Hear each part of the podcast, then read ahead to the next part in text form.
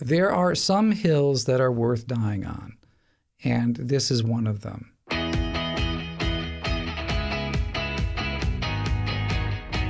This is the Daily Signal podcast for Thursday, November 3rd. I'm Virginia Allen, and that was Peter Vlaming, a former French teacher in the West Point School District of Virginia. Peter lost his job in 2018 when he refused to use male pronouns to refer to one of his female students. Now, the Virginia Supreme Court is weighing in on his case, a case that will likely affect many other teachers facing similar challenges over their free speech rights. Peter and his legal representation, Caleb Dalton with Alliance Defending Freedom, join the show today to discuss the case and its significance. Stay tuned for our conversation after this. Did you know that under Biden, our military is dangerously weak? So weak that we're not ready if China, Russia, or Iran attacks. We explain why and how to fix it in our 2023 Index of U.S. Military Strength, a comprehensive deep dive on the readiness of our nation to face threats and complete its mission in today's world. Learn more at heritage.org/military. Peter Vlaming is a former French teacher in the West Point School District of Virginia. He lost his job in 2018 because he refused to use preferred pronouns of a girl in his French class who identified as a boy. Peter is now in a legal battle with the West Point School Board, and Peter and his attorney, Caleb Dalton, senior counsel at Alliance Defending Freedom, join us now. Gentlemen, thanks so much for being here. Pleasure. Thanks for having us. So, Peter, your story uh, is really one of the first that we started hearing of this happening in schools, where a teacher said, No, I'm not going to call a student by pronouns that differ from their biological sex. For those that are not familiar with your story, take us back. What happened? Sure. The, the if I were to sum up uh, I'll start with uh, the administration side. I my my school administration basically said that if I wasn't going to promote uh, transgender ideology through my speech, through ex- uh, specific speech, that I would be fired. And I said that I couldn't agree to that. Uh, I had explained to my administration that um, I, I, had gone to them to tell them about how I was approaching the fact that my student that I had had for two years, a 14 year old, um, had decided to adopt a new identity as a boy. And I explained that I was using her new name, her new masculine name. I explained that I, you know, had uh, given all of my students a chance to choose new French names in class so that she wouldn't be singled out. Mm-hmm. And um, and I avoided using feminine pronouns in her presence so as to not provoke. My job was to teach French. My job is not to pronounce my views on transgender ideology. Sure. Uh, but it turns out that the school, uh, by requiring me to use male pronouns for a girl, even when there are no students present. So if I were just speaking with you, say if you were a, a colleague of mine, we're mm-hmm. behind closed doors I could be fired for uh, referring to the student as a girl, like not using the pronouns. It actually even went further than that. I was given a written ultimatum by the superintendent that said if I continued substituting the student's new name, though it's a masculine name, and I was using as a substitute instead of using when I could use a, a male pronoun, that that too would be grounds for my dismissal, my being fired, which is the definition of the thought police. Because who's going to say, oh, yeah, right now he's substituting there when he could be using a male pronoun? Mm-hmm. So it's really uh, uh, coercing me to adopt a new ideology about human nature that I wasn't uh, going to do. So you were fired in December of 2018. Did your students know why you were fired? Did they just come back to school and all of a sudden Teacher Vlaming is is gone? The the spark to the powder keg of this whole thing happened on Halloween four years ago. So uh, almost exactly four years ago, uh, I was giving a lesson on the catacombs of Paris, which are uh, tunnels under the city where uh, exhumed remains are stacked up. There are bones that are stacked up in the tunnels, and you can go see them. Uh, it had to do with cemetery space in Paris uh, at the time. And uh, so, given that it was Halloween, I thought it would be a kind of a, a neat, kind of spooky uh, lesson. And we had a set of a whole a whole set, uh, twenty or thirty virtual reality goggles at the school. And so I did uh, after giving a lesson. Uh, I paired the kids up, the students up uh, two by two, where one person was wearing a pair of the virtual reality goggles, and the other person uh, would guide them, make sure they wouldn't run into anything. And we were out in the hallway outside the classroom where there are less obstacles. And so, and you, so you're taking a virtual tour of the catacombs of Paris. Mm. And the student, I noticed that the partner of the student in question was not paying attention, and the student was about to hit a wall.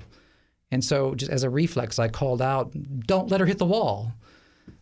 And her partner, you know, oh, he used he said her what are you going to do and so anyway it turned into by the end of the day i had you know i had been put on administrative leave mm. because of a of a, a slip up.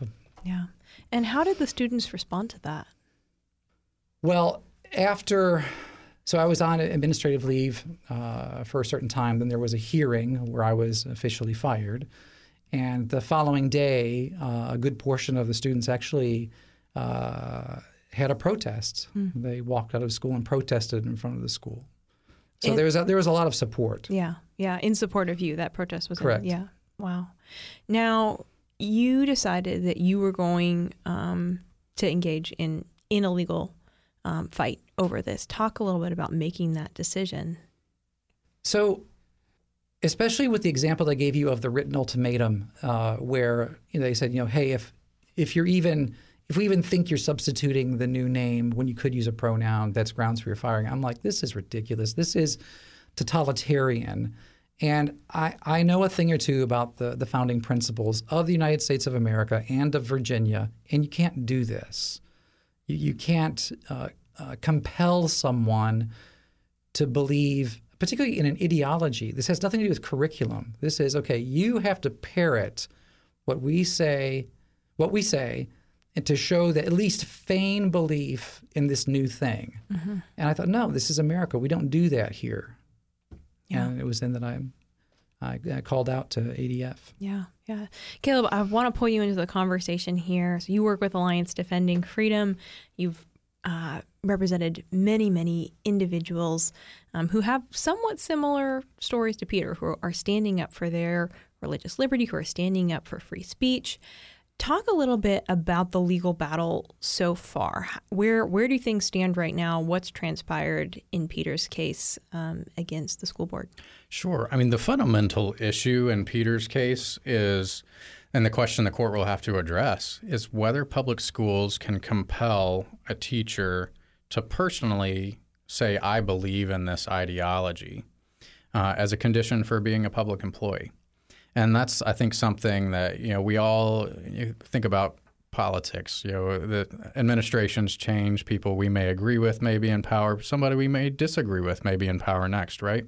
And that's why we have the freedom of speech, freedom of expression, is because – we have that fundamental right not for for things not to change between administrations that we may agree or disagree with. So, you know, if uh, for example, I, you know, I, I, think about this, and this is kind of I think demonstrates what's at issue. What if the current administration came in and said, okay, as, as a condition for receiving funds, you as a public school have to tell all your teachers um, at the beginning of class that you have to say the words, uh, I support, uh, you know, I believe gender is fluid. Okay.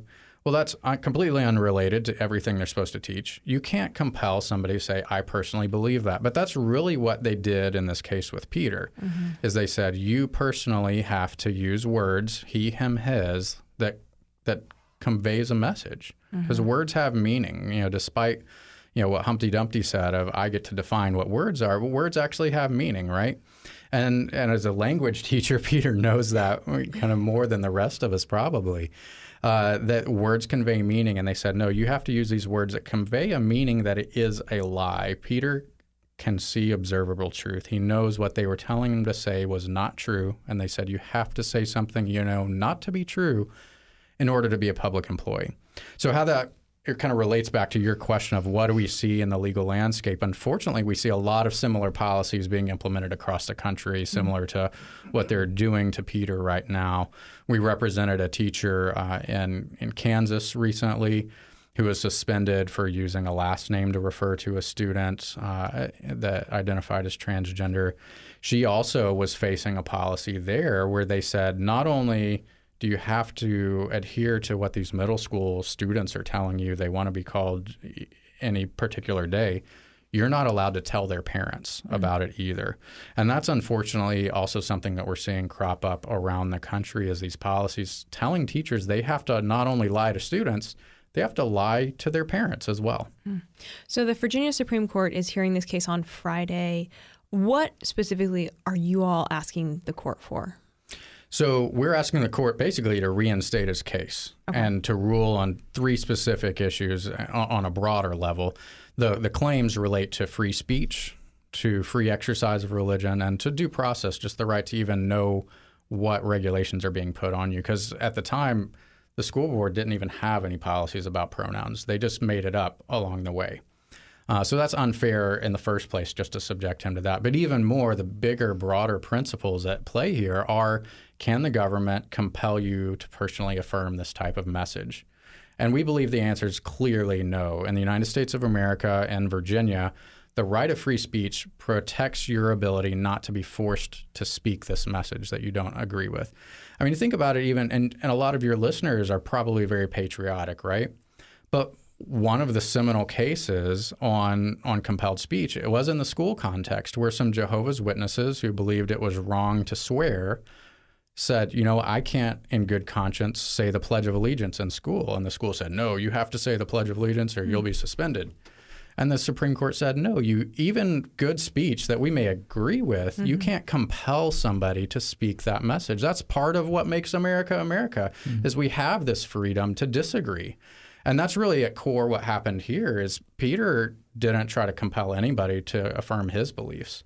All he's asking for is the right not to be compelled to say what somebody else believes. And that's what we're asking the court to hold is that the government can't compel you to say something is true that you know is a lie. Yeah.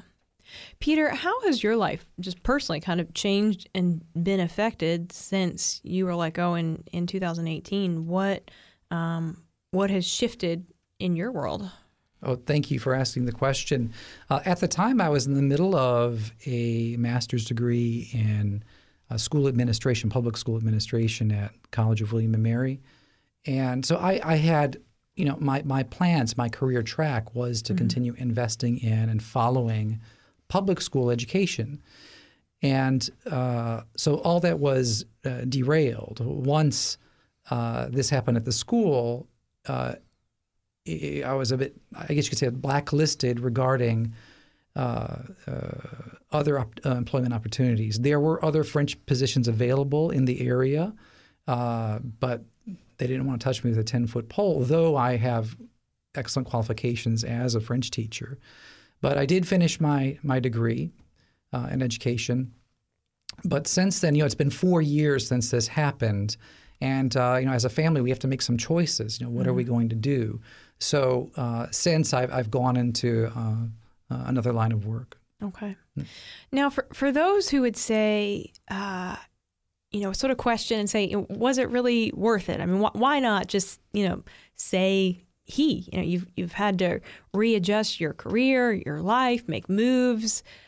Why stand and fight? There are some hills that are worth dying on, and this is one of them. When you have uh, your superiors who are telling you, okay, you have to promote this with your speech in order to stay here. And it contradicts your core belief in who we are as human beings. Okay, I, am a Christian and I do believe the biblical recount, uh, account of uh, of how we were made and, and who we are. We're integral beings. Okay, we're body, soul, and spirit, and that uh, uh, we were created man and woman. And so to be told that I must deny that very uh, basic, kind of fundamental belief, a Christian belief, in order to stay in, in the school system. Sooner or later, you have to say, no, I'm not going to do that. There are things that are more important. And, and what is the message I'm conveying to this generation of kids by going along with this? What am I telling them? Yeah. And, uh, you know, I'm there to, to, to teach the kids, to be a blessing to them. This is not one of those things. This is not, uh, promoting this is not a blessing. Yeah. And, uh, so I was I was happy to say, listen, we uh, we have the right to believe how we want to believe. The student can believe how the student wants to believe, and people within the administration of the school can believe how they want to believe. But so can I. There's a, a reciprocity. There's a, a, mutual tolerance. You know, the, the, true tolerance. Okay, we don't agree, but that's okay. Uh, we're going to continue to move forward uh, w- without agreeing on this. Mm-hmm. And but that um, when you start saying no, we all have to. You have to you have to show your allegiance to this. No, that's one of those where you say no. This is a. I, I have to answer to uh, a higher authority. At the end of the day, at the end of my life, I have to answer to a higher authority. So. Yeah, thank you for sharing, Caleb. As this, the Virginia Supreme Court hears this case, what are you expecting from the from the court? Well, we, we know the justices are very thoughtful and that they're concerned about uh, the application, proper application of the Virginia Constitution. And the unique thing about Virginia's Constitution, our protections for religious liberty were written before the First Amendment was even crafted. Uh, Virginia actually served in some ways as the model for religious liberty throughout the colonies at the time.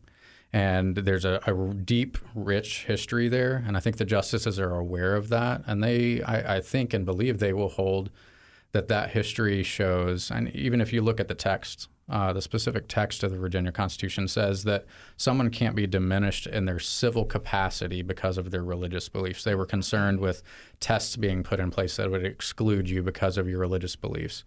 Uh, so it goes exactly to what we're looking at here, where the school district said you have to affirm with your words this religious belief that you know to not be true, or else you can't be employed. So the Virginia Constitution protects the ability of teachers to be able to participate, to teach and yet not be forced to personally endorse this ideology. So that's what we're hopeful that they hold and that they affirm that right for all Virginians, whether they agree with Peter or whether they don't agree, because that's what freedom is all about.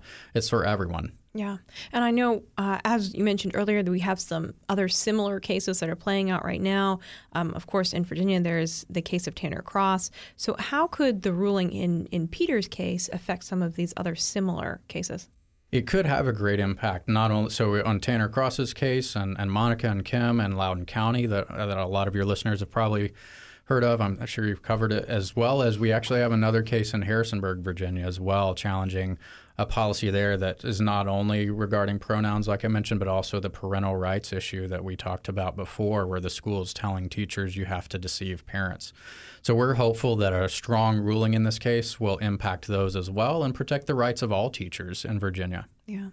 Peter, before I let you all go, I would just love to ask you what you would want to say to your students. I'm, I'm sure that many of the students that, that you taught French to are following your case. Obviously, the fact that they you know, did a walkout and, and protested to support you means you were a well loved teacher.